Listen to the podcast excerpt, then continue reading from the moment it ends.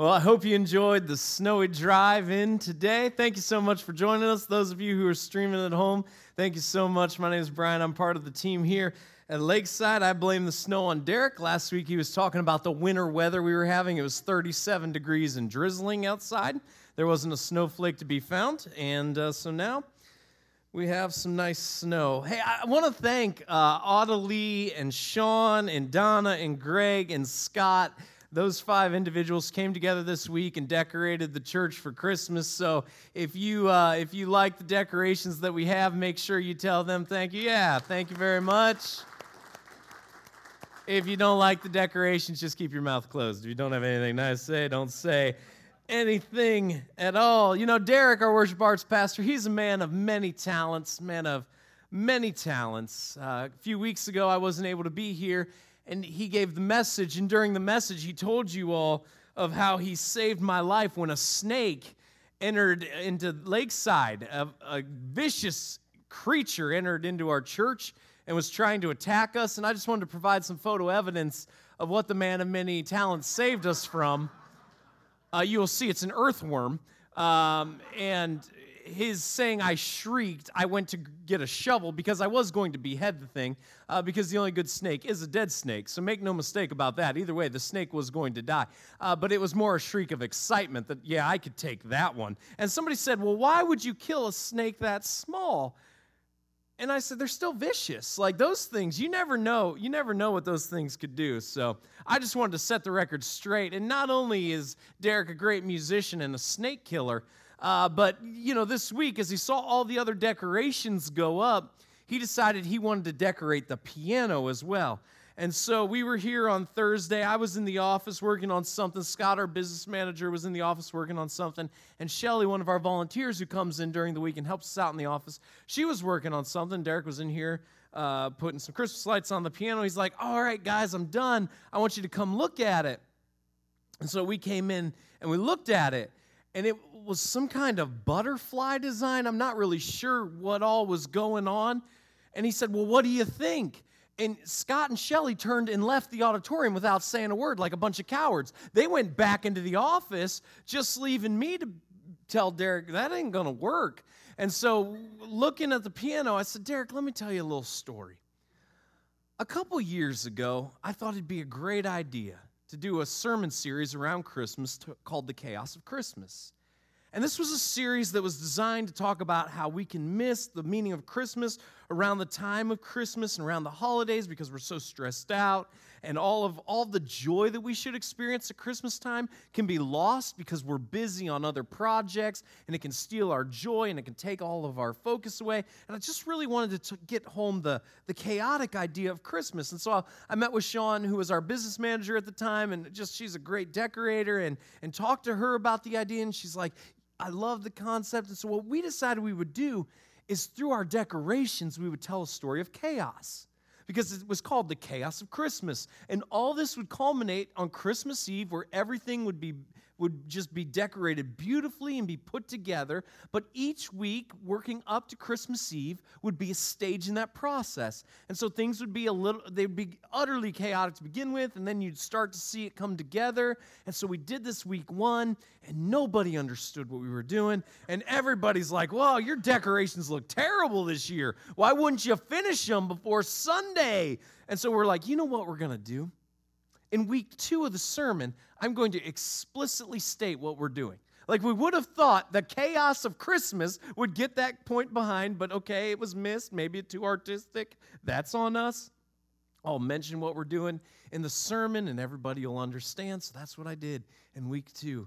I made very clear what we were going to do with the cast of Christmas, why it looked the way that it looked. After the service, people were like, "Yeah, we don't like it. I don't. I, I don't understand what you're doing. It looks like crap. We don't get what you're doing. Why? Why you got to make it look like that?"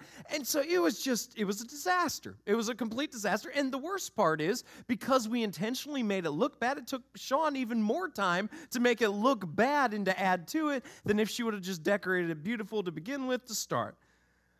So, all that to say, I told Derek a little chaos of Christmas as we looked at that, and he's like, fine, fine, I'm just gonna start over. And he ripped the lights off the piano and he started all over. Now, have you ever been in that spot?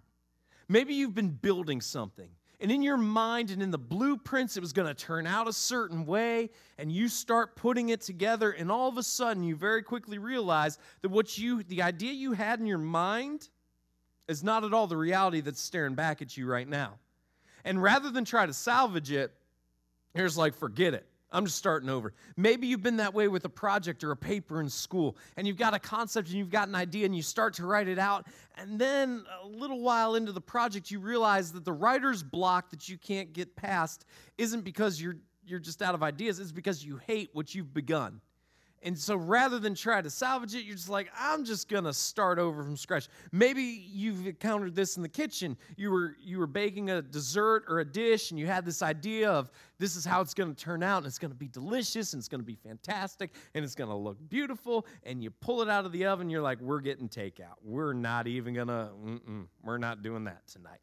Have you ever been there where you're starting fresh? Because things just didn't go like you want them, to to begin with? Well, that's where God was. And if you're just joining us today, welcome. We've been walking through the, the very beginning. We've been walking through the book of Genesis. So if you have your phones or your tablets, I'd invite you to follow along with us this morning in the Bible app. It's a free resource that you can download in the App Store of your choosing. Just type in Bible, it's the first one that pops up. And once you've installed that on your device, you can enable the events feature within the Bible app and either enable your locations or type in zip code 54201 and their Lakeside Community Church will pop up and you can follow along with us there. If you have a traditional Bible, we're in Genesis, which is the very first book in the Bible, and we're going to be in the second half of chapter 9. If you're streaming from home, thank you again for joining us, and the verses will be available on the screens below as we start today in Genesis 9:18 in just a minute. But just to catch you up, what's happened is God created Adam and Eve. Adam and Eve rebelled against God. They, they sinned. We then saw that that extended to their family. Then we saw that it extended to the world. So much so that God chose Noah, who was the only righteous person in the world, and he said, I'm going to spare you and your family and the animals in an ark, but otherwise I'm flooding this thing and we're going to start over.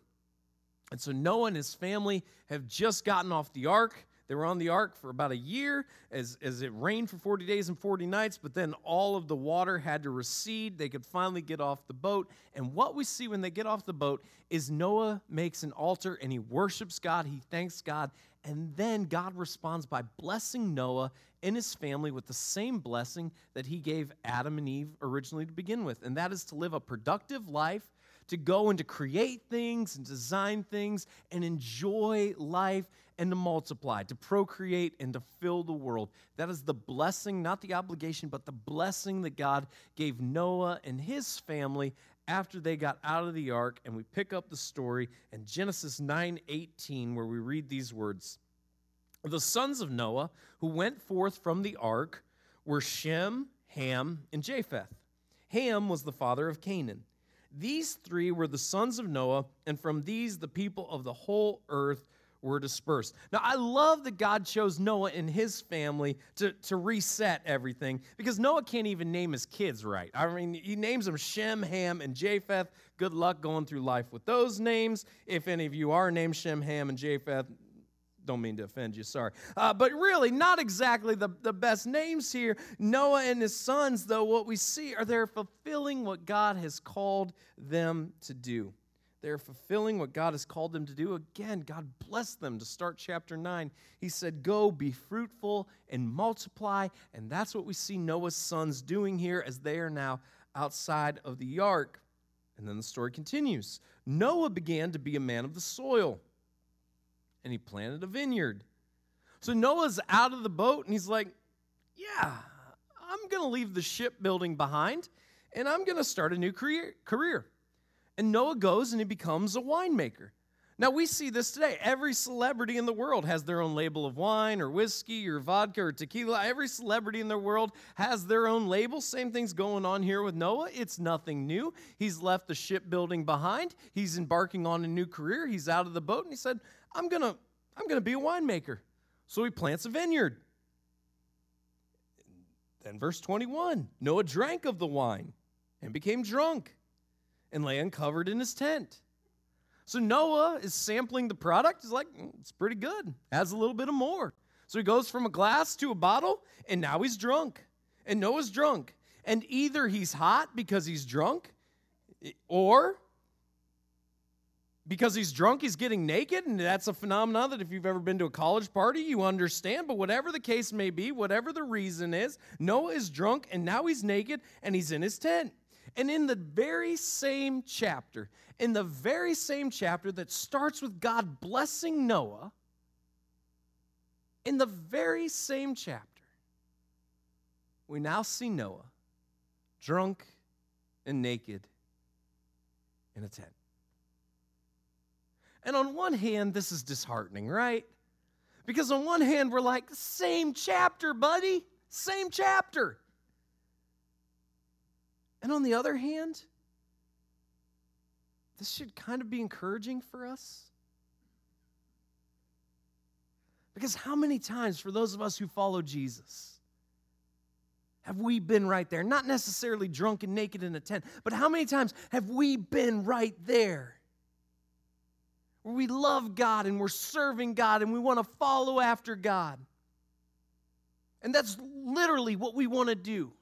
And that is our heartbeat. Our heartbeat is to live for God and to serve God and to accomplish things for God's glory. And that is what we do. And then sometimes days, sometimes not even days, sometimes it's hours, sometimes it's just moments later. We find ourselves in a situation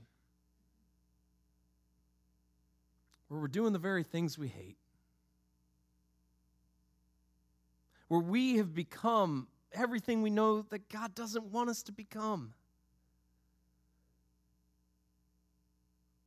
We find ourselves in a situation we hope no one finds out about. We find ourselves in a circumstance that doesn't honor God. And sometimes just moments before, just moments before, we were serving God. And now we've messed up. And the enemy comes. And the enemy is really good at coming to us in those moments and saying, hey, hypocrite, this is who you really are. That other stuff, that doesn't count. This is your true character. This is the real you. Look at you, you failure. Oh, you want to serve God, you want to follow after God, but look at you now. Society doesn't have much different of a message.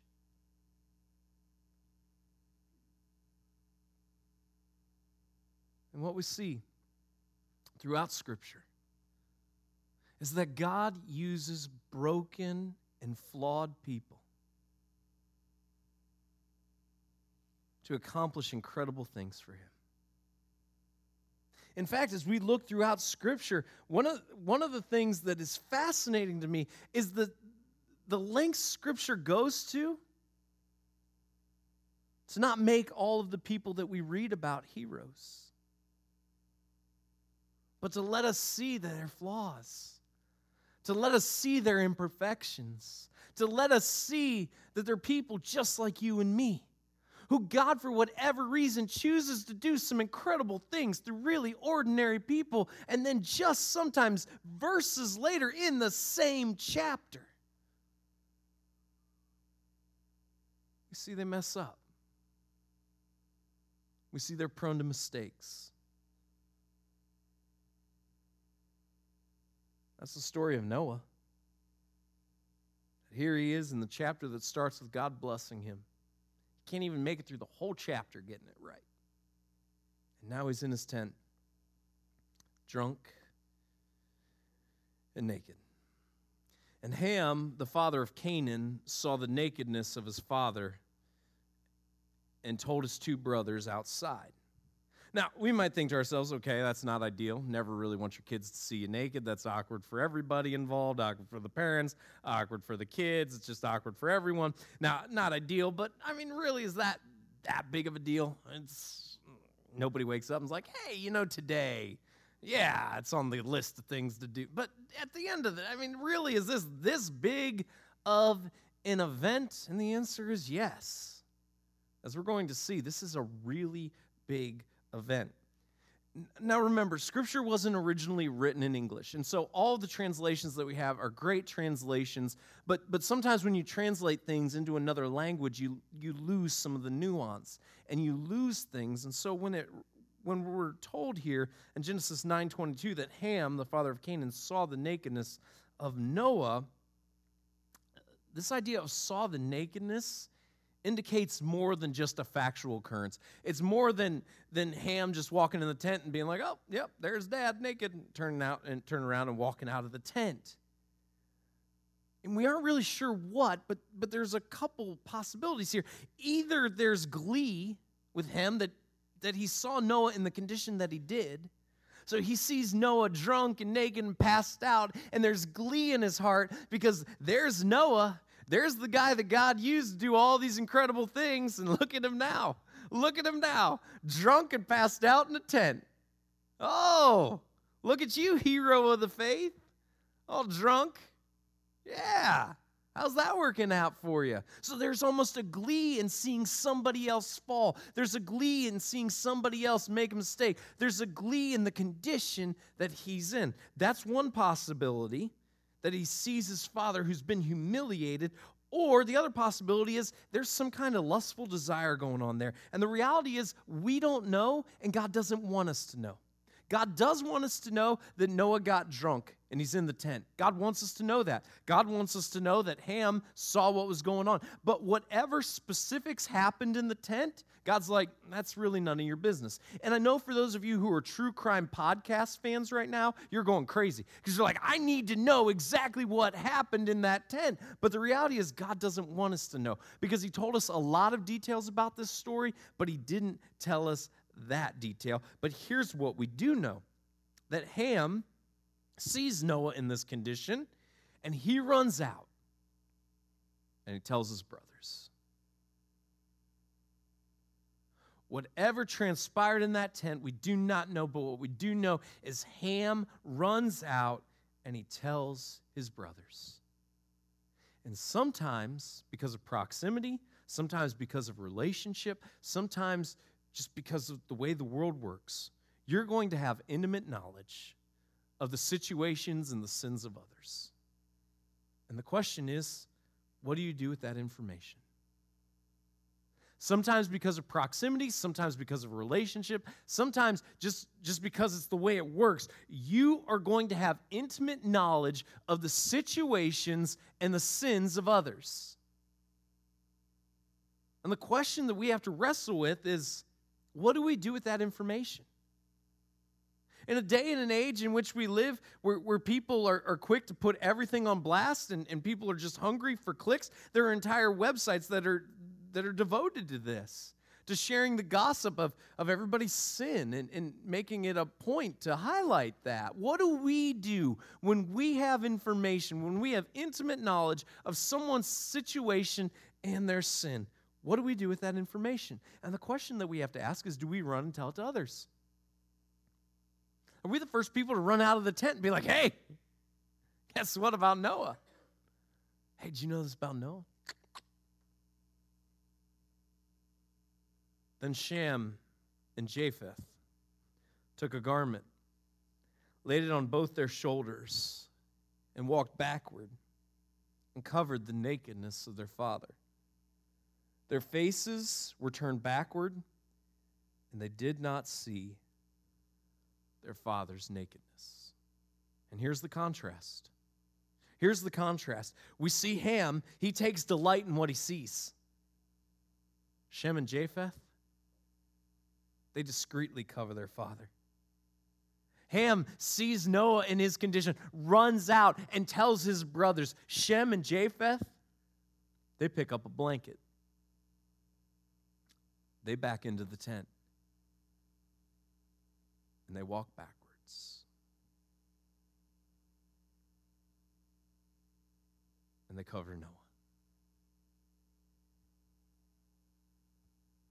And this is the question that we have to wrestle with. Do we respond when we have intimate knowledge of situations and sins like Ham, or do we respond like Shem and Japheth? And I know the tension that you might be wrestling with right now is the question is is it right to cover up sin? Is it right to cover up sin? And I would contend that sometimes not only is it right, but I would contend sometimes it's required. And you're like, what? Well, 1 Peter 4 8 tells us this keep loving each other dearly, because love covers a multitude of sin. Now, let me be very clear. Is it always right to cover up sin? The answer is no, absolutely not. Absolutely not. If there are victims in danger, there are people who can't advocate for themselves, if there are people who are victimized and, and, don't even know it, the last thing Scripture would require of any of us to do would be to cover that up or to stay silent on it. We have a biblical obligation to raise those concerns. And this is where it becomes essential that we understand what Jesus was talking about in Matthew 18. See, Jesus has given us instructions and directions on how to handle all these events.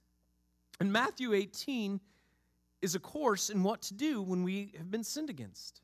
It's a course in what to do when we become aware of the situation and the sins of others. And the first step that Jesus instructed was when you have been sinned against, is for you to go to the person one on one. Not to go to a blog, not to go to social media, not to go to you know, none of that, but for you to go to the person one on one and confront them with the sin. Now, are there situations where that's not plausible? There are some fewer than, than not, but there are definitely some situations where you should not go one on one to the person for, for a reason of safety, for, for a number of other reasons that could come into play. But Jesus gave us a step two. And a step two is if you can't go to the person one on one, or if you go to the person one on one and they do not respond, they do not listen, is for you to take a witness, if there's a witness to the event. If there's not a witness, then you go tell your side of the story to someone who is mature, someone who can keep their mouth shut, someone who realizes the Proverbs tell us one side of the argument sounds great until you hear the other side, who can keep an open mind if they didn't actually witness it, if they didn't actually see it.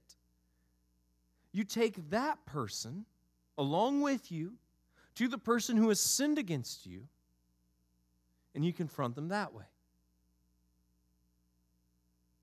And if that doesn't work, then you get the leadership of the church involved. Now, I want to be crystal clear because of the day and age in which we live, because of all of the things that you see on the press right now. There are, there are times you go straight to the authorities. If you've ever been victimized in terms of of sexual sin or anything abuse, anything along those lines. I'm not advocating at all that you don't go to the authorities. Um, so please hear me very clearly. I'm not saying don't go to the authorities, but I'm saying how it needs to be dealt with interpersonally needs to function this way. And the problem is, somewhere along the line, Instead of this idea of picking up the blanket and walking backwards, this idea of knowing someone's situation and knowing their sin, the response of Ham is more common than the responses of Shem and Japheth. And rather than see people at their most vulnerable, rather than see people when they're most in need of mercy and grace and covering them, we have somehow become quick to airing out all of the dirty laundry and letting that be known. When Noah awoke from his wine, and knew what his youngest son had done to him, he said, Cursed be Canaan. A servant of servants shall he be to his brothers. So Noah sobers up and he knows what Ham has done. Now, again, resist the temptation because your mind's going to be going in a million different places. Well, how did he know when he woke up what had happened? And again, God doesn't tell us that. God doesn't tell us that, so we don't get to know. But what we do know is that Noah is absolutely irate. Noah is absolutely irate in the condition that he finds himself in, and he curses Ham's son Canaan. You may, might be like, well, that's a little extreme. So your son does you dirty, and then you curse your grandson? How is that fair? Why would he do that? And here's a couple implications that we need to keep in mind. First is this a father's actions always have consequences for their children. A father's actions always have consequences for their children. So, dads, I just want to remind you today your actions will always have consequences for your family. They always have consequences for your family. Second, Ham sinned as a son. And so, since Ham sinned as a son, and by, by principle, he was punished as a son. And third, Canaan took on the nature of Ham. We see throughout Genesis and the rest of the Old Testament just the pure evil of the Canaanites. It's on full display throughout the rest of the Old Testament. Noah also said, Blessed be the Lord, the God of Shem, and let Canaan be his servant. May God enlarge Japheth, and let him dwell in the tents of Shem, and let Canaan be his servant. So Noah goes back to God, realizing his greatness here. What we see here in the start of verse 26 is Noah repents. He's just cursed his grandson, and Noah repents for the condition that he was in. It wasn't a sin for Noah to plant a vineyard, it wasn't a sin for Noah to make wine, it wasn't a sin for Noah to drink wine. The sin came in when drunkenness entered the equation. And here we see repentance that Noah acknowledges the greatness of God and he repents. And we also see the difference here between the blessing and the curses. That here he blesses his son Shem and he blesses his son Japheth. And after the flood, Noah lived 350 years. All the days of Noah were 950 years, and he died. Did you catch that? After the flood, Noah lived 350 years.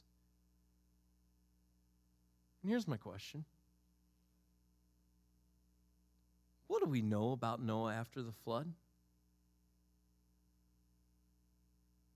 Well, that he planted a vineyard, that he drank wine, that he got drunk, that he was naked in his tent, that something went down with his son, that he cursed his grandson, and he died.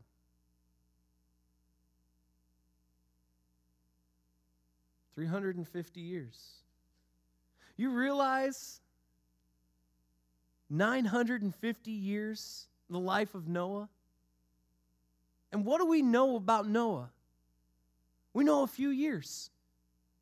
Out of 950 years of his life, we know a handful of years of his life of what happened. And some of you right now are living discouraged lives because you're walking through life and you're waiting for this moment of greatness and it hasn't happened yet and you, you think to yourself, well, my life doesn't amount to anything because I'm not a celebrity, I don't have a huge following, I'm not a worldwide name, and our society and our culture just tells you all of these things are valuable, all of these things what matter, and you've got to be you've got to be a celebrity to matter, you've got to be a big deal, you've got to accomplish all these things. And some of you are walking through life absolutely defeated right now because you don't have any great accomplishments to your name, and you think somehow your life's some sort of enormous failure, not only to yourself, but to God, because God's never done anything incredible like build an ark and flood the world through you and your life. And you just wonder, God, are you even, does my life even matter? Does my life even have purpose? And I want to remind you, Noah lived for 950 years. And out of those 950 years, we know about a handful of them. A handful.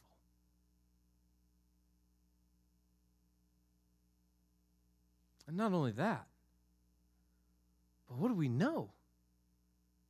Like, I would love for the story, I would love for the story of Noah to end, and the waters receded, and he got off the ark, and he bought some oceanfront property, or really considering what he'd just been through, probably bought some land in the desert, all right?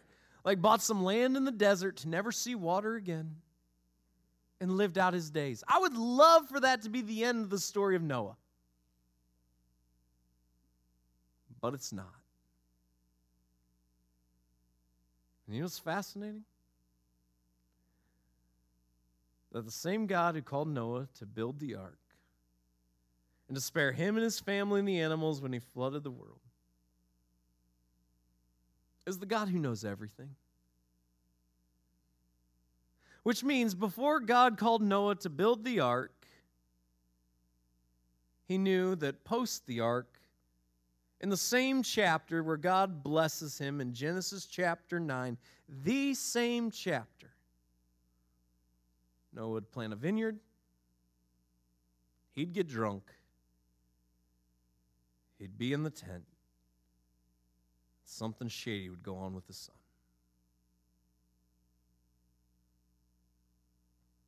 Some of you are paralyzed because of a mistake in your past. Some of you can't move beyond a choice that you made that you regret.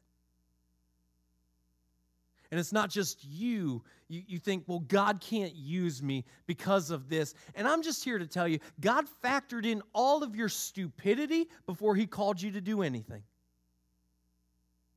God knows about the dumb things you're going to do tomorrow and next week and next month and next year that you don't even know about yet. God knows all about them and He factored those in before He called you, and God still loves you.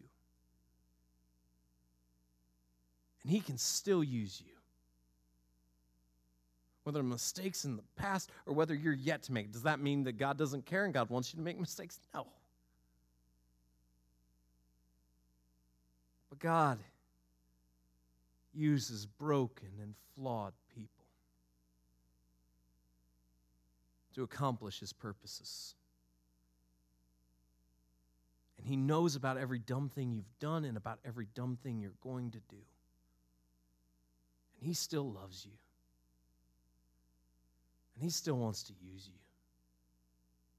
I, I want to talk to some of you who are discouraged today because you can't do what you used to do.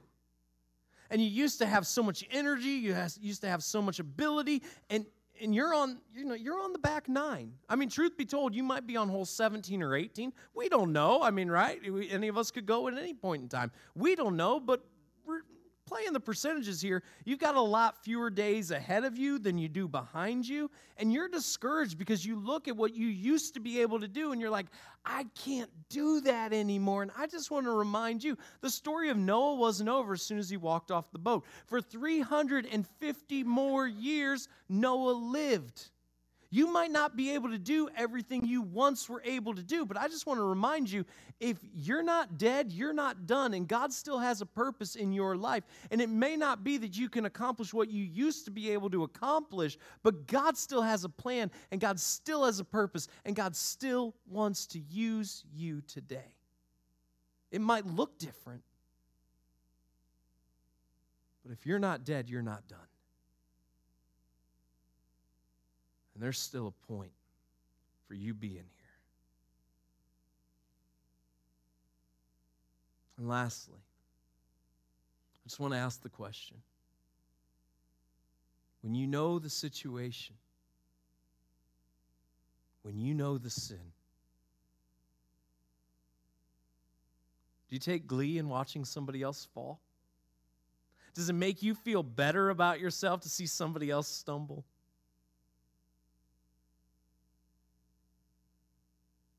Or do you pick up the blanket and walk backwards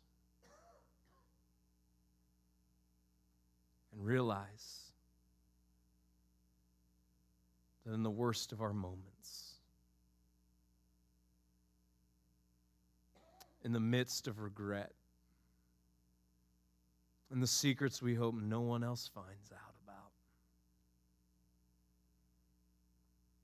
We need grace.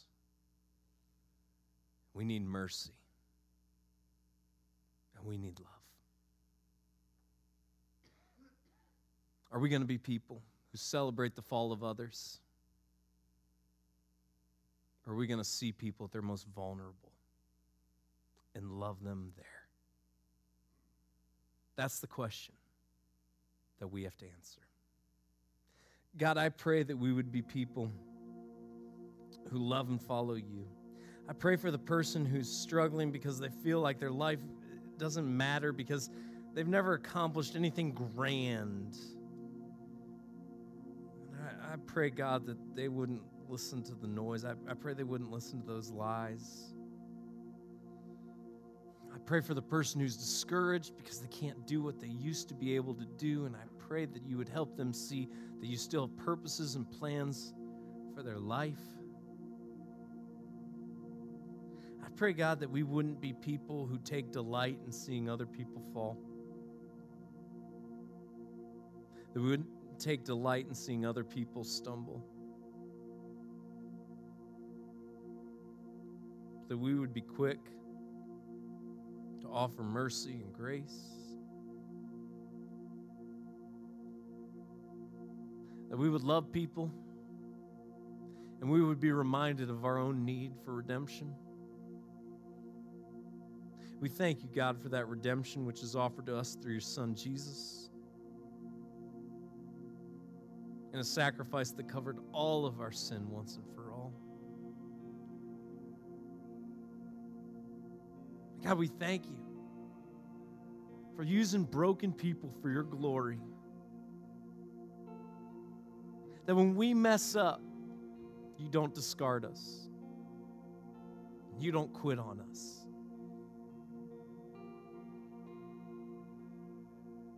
Pray that we would rest in that redemption. I pray that we would embrace that mercy. And I pray that we would celebrate that grace which is offered us through your Son, Jesus. And it's in His name that we do pray. Amen.